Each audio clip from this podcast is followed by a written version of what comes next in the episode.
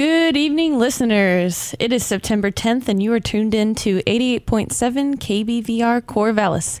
It is just after 7 p.m., and on a Sunday, that can mean only one thing. It's time for another episode of Inspiration Dissemination. I'm Kristen Finch. And I'm Scott Classic. Here at Oregon State, we have more than 4,000 graduate students in over 80 different programs of study. So, here on Inspiration Dissemination, we feature the research and personal stories of one of these students each week. So, if you're a graduate student at OSU and you are interested in coming in on the show, or if you want to find out more about all the awesome things, cool people, cool research um, going on at Oregon State, just check out our blog. We've got a blog at blogs.oregonstate.edu slash inspiration, and that's where you can find out all of our up and coming guests and links to our Twitter and Facebook pages, which you can check out. Inspiration dissemination is recorded live, and should they occur, any opinions expressed on the show are those of the hosts and their guests, and do not necessarily represent Oregon State, Oregon State University or this station. Tonight we're joined by Brent Warneke from the Department of Botany and Plant Pathology. Hey, Brent. Hi. Glad to have you here. I know I've been trying to get you on the show for a while. Thank, yeah, thanks for having me. The day has come. And so uh, tell us a little bit about uh, your research, starting off with what degree you're seeking and who your major advisor is. Okay, yeah. So I am seeking a Master's of Science, and my major advisor is Walt Mahaffee. He's a uh, USDA ARS uh, research plant pathologist over at the Horticultural Crops Research Lab. So, yeah, what I'm studying is um, fungicide timing and efficacy, uh, fungicide application timing and efficacy uh, to control grape powdery mildew, which is a a perennial problem here for wine grapes in the Willamette Valley of Oregon. Cool. So, um, since I'm a non botany or plant pathology person, I'm in the minority in this uh, studio yeah. right now. So, can you tell me about um, what mildew is? Something that we grow, or that, that we don't want it growing in places, but. Uh, yeah, for sure. So, yeah, plants get infected by diseases just like humans do and, and any other organism. And, uh, mildew is a very common um, problem with pathogen with multiple different crops. It's basically just a fungus that grows on the outside surfaces of like leaves and different plant parts, like berries in the instance of grapes too. So cool. So it grows on other things and not just grapes. Yeah, squashes. You know, your kale. You can find it on there. You can find it on multiple types of, of crops and ornamentals as well. Cool. And so, what what effect does this mildew have on grapes, and why would a vineyard owner not want mildew to be on their grapes? I mean, with grapes, it's all about quality. Um, you're especially with wine grapes, you're looking to produce the highest quality product. In some case, limiting yields just so you can have you know less product but a higher quality and get that higher market value. Um, and mildew really it doesn't it doesn't really kill the vines. Um, it just decre- decreases the quality of the grapes. So um, that's the main thing. It can also, you know, in severe infections, actually cause uh, harm to the vines, but uh, typically in a commercial setting, that's that doesn't happen. And then, um, correct me if I'm wrong, but I think you said earlier that if it is over a certain percentage of grapes that are infected by the mildew, then you can start to taste it in the wine.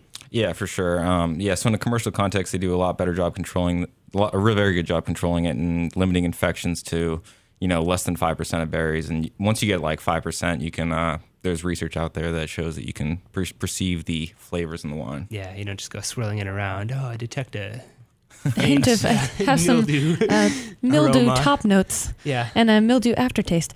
No that's um, so uh, i'm wondering then um, how common is this problem across the willamette valley? Is it just a few vineyards or just a certain region Oh yeah, it's ubiquitous. I mean, whenever I talk to growers and they're like, "Oh, I haven't seen any mildew," I'm just like, you know, it is there. Just just assume it is there, and it may be at a low level, low severity in the vineyard, but um, you know, if growth gets away from you, if your spray regime, uh, you know, falls behind, then it can just it can come with a vengeance. So just you know, assume it's always there. Okay, so so fungicide then is a is a solution that some of the growers have. And since uh, powdery mildew is so ubiquitous and is everywhere in the Willamette Valley, I assume that many of the growers use fungicide already. So where does your experiment actually come into the mix? Yeah, so um, yeah, fungicides are used across all wine growers. Um, the European wine grapes are all susceptible to it. And where my research comes into uh, play is during grapevine flowering, it's one of the most critical times to control this pathogen because that's like early development where your berries are just starting to come on and the mildew, um, because its spores are similarly sized to pollen grains. Um, the bunches of the grape are actually they actually facilitate deposition of these spores by uh, letting them kind of like hit eddy currents and land within those bunches.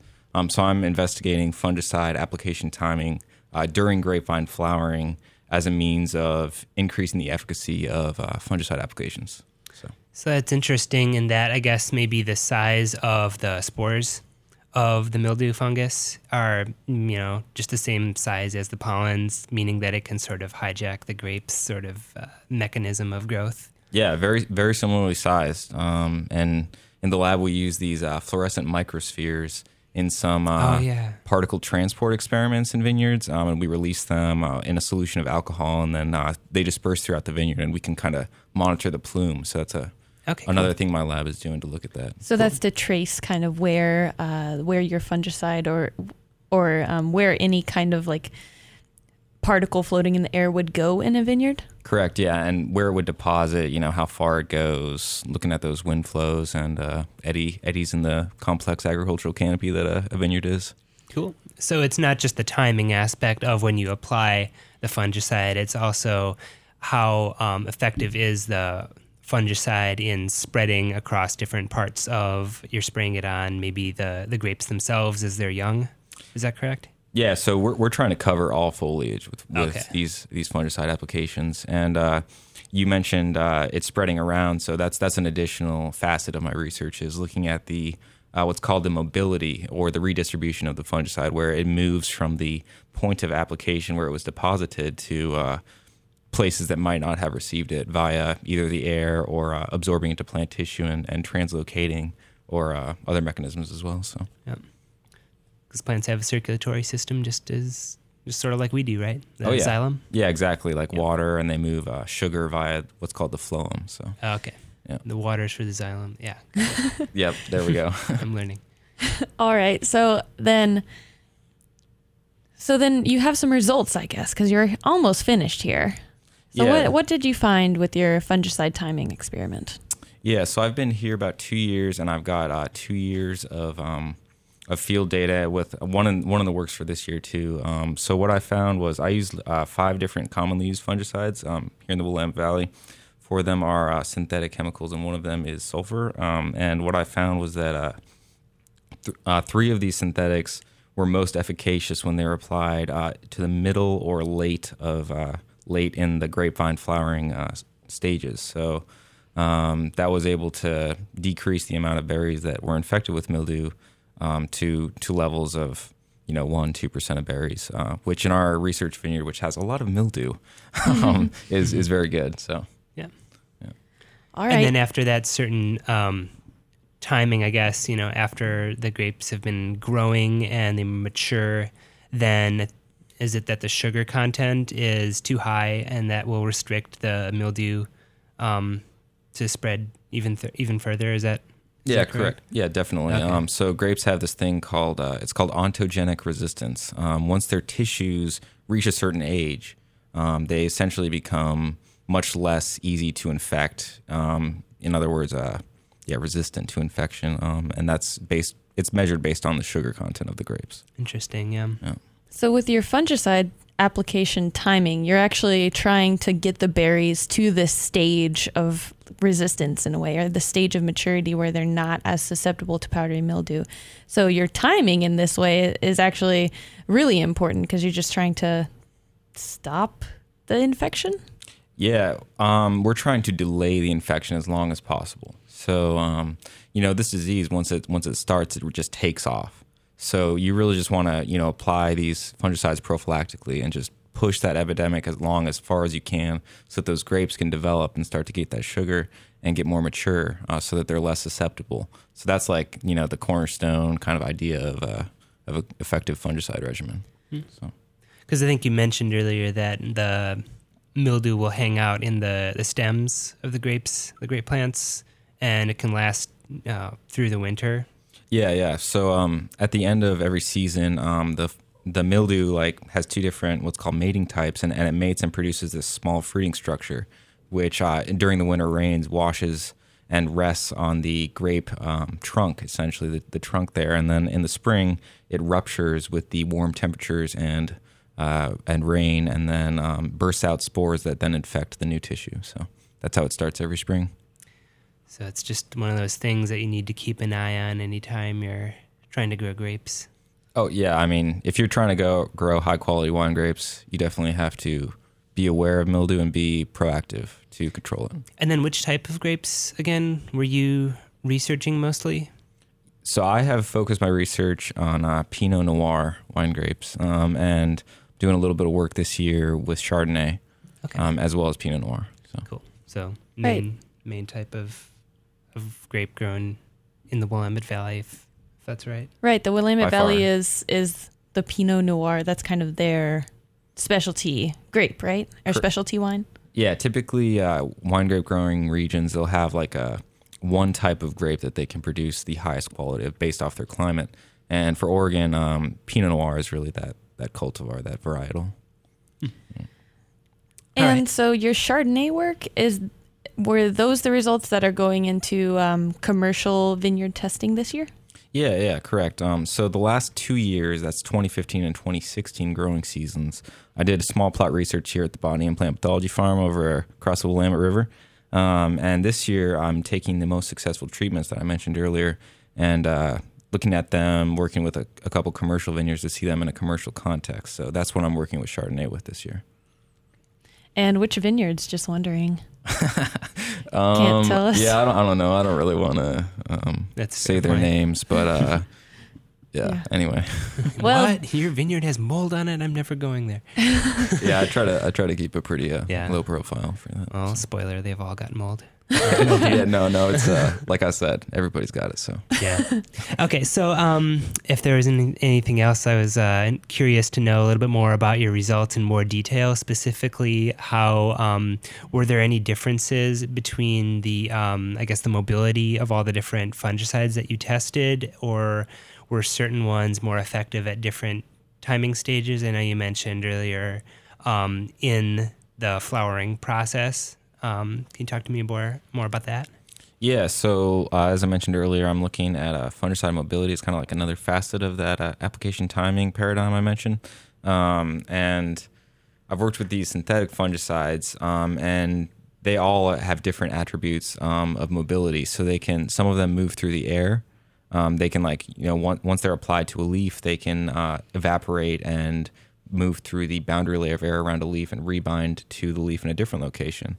Um, so all the fungicide I examined, um, I did, I did a detached leaf assay in the lab and found that um, they all exhibited mobility um, in, via the air. And then uh, I've also looked at um, xylem translocation and uh, translaminar translocation, which means ac- across a leaf from like the top to the bottom, say. Um, So yeah, I've, I've examined that in uh, these four synthetics that I I've examined in the field context, um, and uh, yeah, they all they all exhibit uh, mobility, which you know that's important because it really increases the efficacy of these products in the field. So it's kind of Gotcha. why I'm looking and at it. And so, in, in terms of how um, far they go, you're talking like inches, maybe from you know leaf to leaf here or there, or is it a lot? Um, Can they Wider. move plant to plant at all? Yeah, th- those are good questions, and those are uh, potential uh, future directions of this research. I would say, um, you know, in in my context of investigation, we're talking inches, we're talking centimeters here. okay, yeah. but um, that's just the scale I'm looking at them at. Um, but you know that would be a, a, a potential thing for people to look at is you know concentrations in the air of these compounds, and you know from plant to plant. You know, so cool. What about um, any different effects that you've seen between the different, um, I guess, yeah, as, as far as efficacy goes in treating the mildew um, between the different fungicides that you tested? Yeah, so there was a fair amount of variation in my um, my fungicide application timing study that I was talking about. Um, so sulfur, you know, that's like a standby stalwart product here um, in the Willamette Valley as well as other uh, grape growing regions. So that one was a lot more variable during my application time experiment. Um, and the some of the synthetics they you know they really decreased the levels of mildew to you know one two percent of berries being infected, um, which you know that's optimal. Um, so three out of the five did that when they were applied late during grapevine flowering. Okay. Um, and one of those, as an extra caveat, um, I, my my lab has also looked at fungicide resistance, so like mildew, you know, not being able to be controlled by certain fungicide groups. And one of the products we investigated, um, we have done a survey of numerous commercial vineyards in the Willamette Valley and in other grape growing regions here in Oregon, and uh, found that resistance to this one product that we used in our study uh, was widespread in, in Oregon. So um, Okay. we don't recommend that you know that fungicide to be used whatsoever in a commercial setting. So Gotcha. So are these like proprietary chemical fungicides except for the sulfur? Um, not proprietary in the sense that uh, Or- their co- their ingredients aren't you know released, Okay. but they're, they're commonly used. Okay. So So I'm guessing that the all of these factors that you've been testing can have, if uh, applied properly or if adopted by vineyards, can actually have some pretty big economic benefits in that they're going to have a higher yield of berries and a higher quality of berries. And I'm wondering, uh, you have some uh, economic kind of background in that you've studied economics in the past, and maybe we can get into um, what you were doing in undergrad that kind of led led to all of this work. yeah, sure. I got there. yeah. so um, yeah, We my did it. undergrad I got from Colorado State University, and uh, I majored in horticulture, and I studied viticulture and enology as a fair, fairly large component of that, and that is the study of grapes and wine, respectively. Um, for those that may not know those uh, those terms, And, then horticulture is just the, the study of growing plants that are maybe not, I guess, slightly different than agriculture, yeah, it's kind of more specialized. but like vegetables more like. vegetables, you know, think greenhouses, indoor uh, Yeah. production, you know, ornamentals. Um, but yeah, as a second component of my degree, I got a business administration minor at Colorado State. Um, so yeah, I've studied economics um, and other other disciplines in business. But um, as far as that, in the context of my research here at Oregon State, um, the part part of the strength of my, my investigation is that it's very commonly what I'm studying is very common, very easy to implement in a commercial context. Yeah. And it sounded like um, maybe there's a lot of potential to, um, you know, get more um, people who manage uh, vineyards to actually implement these um, fungicides, or Yeah. you know, right? And the strategies, the strategies is more what I'm looking for because you know the fungicides are already you know they're out there, they're commonly Right. used, um, but it's really you know sometimes a typical uh, thing that people do when they grow grapes is they just apply these fungicides on a calendar schedule. So you know once every two weeks, once every ten days, what have you. Um, and I'm looking at you know timing them to specific stages of grapevine growth, um, which is something that people don't always think of. Right, because you could save a lot of effort in your workers. Maybe if you know we don't really need to spray at a certain time. Um, it's just this critical period of a few days where, you know, early in the flowering stage when the, the fungicide is really most effective, right? Yeah, yeah. Actually, what I found was late in the in the flowering Okay. stage, but um, yeah, the, the same you know the same concept applies. Where because it's a lot of uh, a lot of labor for you know the the managers of these you know these vineyards, yeah, Yeah. for sure, they are busy people. I'll tell you that. there's a lot of wine to try. yeah, that's what I was doing earlier today. Actually, Brent, I went Oh. wine tasting. excellent, yes, excellent. to get in the mood, you know. um, Sounds good. I want to know how you even got interested in studying plants in the first place. Yeah, so I've been gardening since I was a child. I mean, since you know five years old. As long as I can remember, I had a little plot out back. Um, so I guess that's where it started. And uh, you know, when I went to undergrad to Colorado State, I, I didn't know what exactly I wanted to do, but I knew I wanted to do something with plants. So I asked around, and people were saying that botany is kind of uh, more basic in its research, where maybe more lab oriented in that respect. And uh, horticulture is applied. Um, so you know, I'm, I'm in the field, I'm in greenhouses, I'm producing products, and that is what I'm all about. I'm kind of more uh, an applied person, and I like to see projects, uh, you know, with a with a finished product Come to fruition. come to fruition. Yeah, that's that's the right term. So, what was the draw then for you to viticulture as kind of like a specialty of horticulture? Yeah, so I just thought it was cool pretty much when I first uh, heard about it and saw the classes were offered at, at Colorado State. You know, fit into my schedule and um, once I started, you know, to take one class, I like the complexity of it, and uh, you know, there's a storied history of wine, and um, I just started, yeah, to be interested, and then as well, uh, I like good food. You know, who doesn't? And uh, enology really kind of helped me, you know, try wine with food and, and get those flavor combinations that you know people seek out. So just the complexity and the uh, kind of difficulty, you know, got me interested. So Do you see any work for yourself in the future as a sommelier? no, I don't Did I say uh, that right? Yeah, sommelier. Yeah, Sommelier. yeah. No, I don't think uh, I would. I'm more of a vineyard guy. You're right. You know, that's that's someone who's in the tasting room or a restaurant or something of that nature. But uh, I'm more of a uh, a vineyard oriented person. So Okay. Vineyard management. And so you also you did a lot of undergraduate research at Colorado State University. Uh, I think you had like three positions, two or three. Yeah. Uh, why don't you tell us a little bit about about those, starting with the the um, the preservation, the genetic preservation oh yeah, lab. I'll I'll get to the acronym for you here. Um, it was called the USDA ARS NCGRP. Which that last that. that last section, yeah, stands for uh, National Center for Genetic Resources Preservation. National Center for the Alphabet Soup of Acronyms. yeah, there we go. There we go. Um, but yeah, so that's on the Colorado State University campus, and uh, that facility um, they preserve genetic material of agricultural crops and livestock, and uh, they do this by cryopreservation, so like liquid nitrogen storage of gametes and uh, other material, and then also uh, seed storage. And this Um, is just in case we lose a lot of genetic diversity that's important for agriculture and oh we need to get that back. Oh good thing we froze it in liquid nitrogen so we can wake yeah. it back up and yeah. Okay. Natural disaster comes Yeah. through, wipes out a different one variety, you know, or something. So Mhm. Yeah, so there I um I did a bunch of uh, work with a vegetative propagation unit there.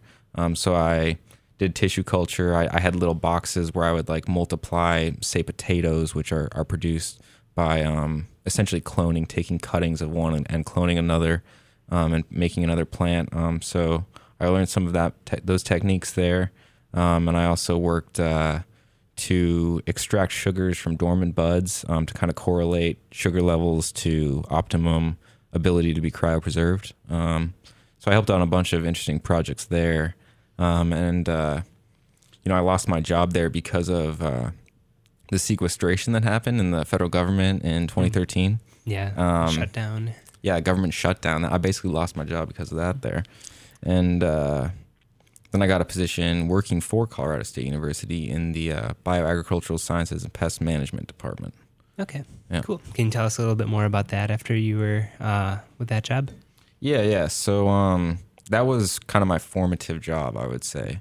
Uh, First, I got that taste of research at the NCGRP, and then uh, I was working for a what was called the bioenergy lab in that department. So we uh, we used to work with sorghum, which is this grain that is kind of similar to corn, um, and it can accumulate sugar in its stem, kind of like sugarcane.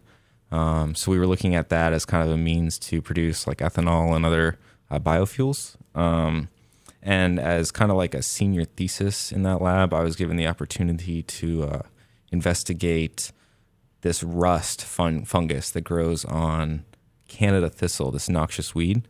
Um, and I was trying to develop a PCR protocol, this uh, diagnostic test, to find out if Canada thistle plants were infected with this fungus, but not displaying symptoms, essentially. So that's kind of what I was working on as my, my thesis there. Yeah, PCR being a polymerase chain reaction tool to amplify DNA. So you'd be able to, right, you said test whether there's an infection present that you don't see signs of yet. Exactly. Yeah. Cool. And this rust, uh, they the real interest with this rust is for biocontrol. Correct. Yeah, it was a potential biocontrol agent because when it when it infected it and it was expressing symptoms, it would essentially decimate the plant. Okay, and so they're interested in potentially controlling this noxious weed by infecting it with fungus. Exactly. Okay, and so your work or your diagnostic test would be really nice then because oh, we don't know if this field ha- is infected with the rust, and see if they need to go further or not, or Or just how steps. present is this rust in the populations of Canada thistle. I mean, really, not much was known about this. Mm-hmm. Um, so yeah, this was just kind of a test to to kind of find out, you know, more basic basic aspects of this disease. And as part of, or it was your th- senior thesis, but that was also part of a fellowship as well. Um, no, I, I got a fellowship through the uh, Sustainable Bioenergy Development Center at Colorado State, um, and that was a project working with sorghum to Oh, okay. evaluate it for uh, drought tolerance, essentially. So, Okay, so this was in in addition. So this Canada thistle rust project was in addition to this kind of sorghum stuff that you were doing as well for your job. Oh yeah, it was totally tangential. It was a it was a uh, a project that Courtney Jahn, my uh, PI there, she she had a she was just starting to investigate that, and I was, you know, I had been in the lab at that point for probably a year and a half, and uh, she saw that I was, you know, interested in plant pathology. Um, so she gave me the opportunity to to pursue that, and I took it. So it was awesome. Yeah. and do you think? Um, I guess. Oh, actually, I'm not even going to say that because you're going to tell us that later. Never mind. I do want to remind the listeners that you're listening to Inspiration Dissemination, and we're on every Sunday at 7 p.m. We talk to graduate students about their research and their personal journeys to graduate school. And right now, we're sitting down with Brent Warneke, who studies powdery mildew on grapes. And uh, Scott was just about to ask you a question. Yeah, so it sounds like you have a lot of research experience as an undergrad. And what made you decide to continue it on into grad school? You just really liked it and wanted to sort of branch out into wine? Yeah, so I kind of wanted to integrate things of that I learned in my undergrad. So you know, I had at that point at my at the point of my graduation, two and a half years of, of research experience, about somewhere around there, and uh, I just wanted to kind of you know further my viticultural education, which I focused on in undergrad, as well as my scientific education, because I knew, you know, I don't always know too much going on, but I knew one thing, and that's that I liked science, and I wanted to see if I wanted to pursue it in more of a professional setting. So you know, I can study viticulture, I can study plant pathology, which I'm very interested in with my uh, my senior thesis there, and then basically it was just a combination of, of everything that I wanted to kind of uh, further in my Mhm. education. So Cool. worked out well. and how did you decide on Oregon State then? Um, pretty much for what I just described. I mean, it just was a, a way to to kind of synthesize my undergraduate degree into a more professional setting. Um, I was able to you know study viticulture again as Mhm. well as plant pathology. Right. So you just found like the perfect program for Pretty the grad, yeah. and you were already wanting to do graduate school kind of for the same reasons. Yeah, and I you know I I investigated other graduate schools as well um, and other universities, um, but Oregon State just too many factors aligned. You know, so I, they all added up and made the made the decision. So Cool. don't regret it. It was awesome. Including the proximity to lots of great vineyards. Oh yeah, recreation, Nearby. vineyards. It's a high quality life here up in the Yeah. Pacific Northwest. Right? Cool. Well, uh, then what is what's going to happen in the future? Then you're almost done with your degree. You got uh, one more year or so, and Oh, less than less, less than, than a year. less than a year. I'm chomping at the bit over here. So. Okay. Well, Yeah. we're all sad. but anyway, uh, what is next, Brent? Yeah, that's a good question. Um, so I would like to take time off and uh, do a bit of recreating. I'm a big uh, rock climber. I'm really into that. So I'd like to uh, do a bit more of that up at City of Rocks in Idaho, maybe, maybe some Joshua Tree down in, in California. I'm a big fan of national parks. So I'd like to go to a couple of those, maybe see my folks in, uh, in Denver for a bit. Um, but yeah, probably uh, entrepreneurship is a is a way that I want to go at some point in my life, uh, whether that be right after I graduate. Um, I'm kind of interested in consulting, so consulting and entrepreneurship uh, would be kind of hand in hand there. Um, so that's kind of a thing that um, I might go after you know taking a time off and, and looking for a job. So uh, probably consulting.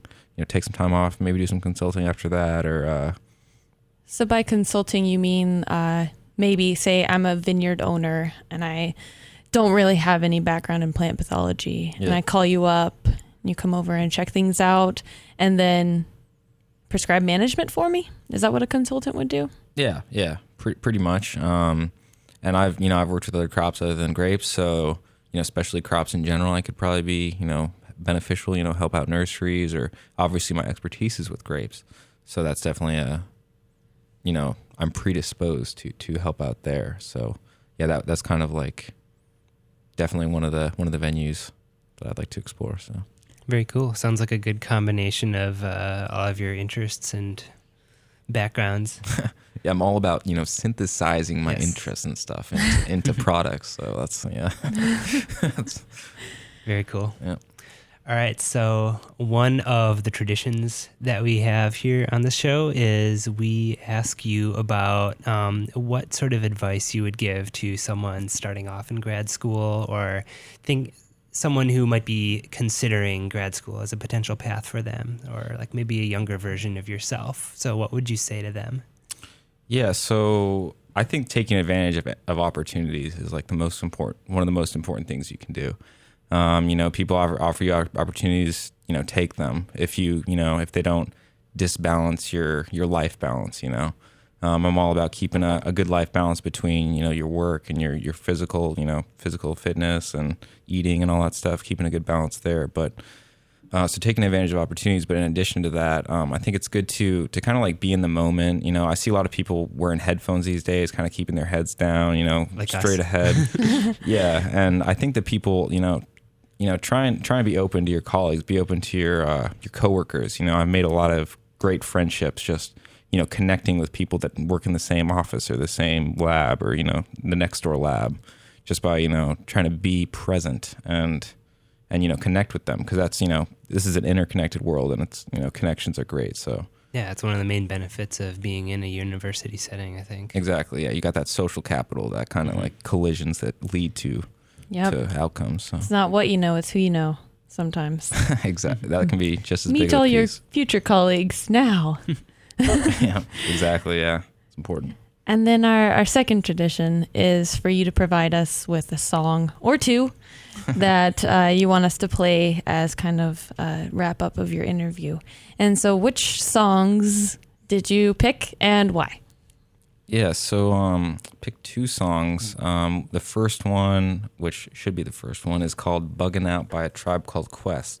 And you know, I'm towards the end of my degree, so I'm starting to to write more and to try and, you know, wrap up. So, you know, I'm kind of bugging out from uh feeling all that pressure there. All that pressure. yeah, all that pressure. So it's coming. Uh, but yeah, so that's the first one, and then the second one is "Say Goodbye" by Beck, and uh, I've been uh, just really digging Beck's album uh, "Morning Phase" lately. So uh, heard that song recently at this uh, concert called Project Paps. So um, just just been uh, digging it lately, and you know, saying goodbye to graduate school too. So soon. So All right, well, we'll have those songs on for you, starting out with Bugging Out by a tribe, tribe called Quest.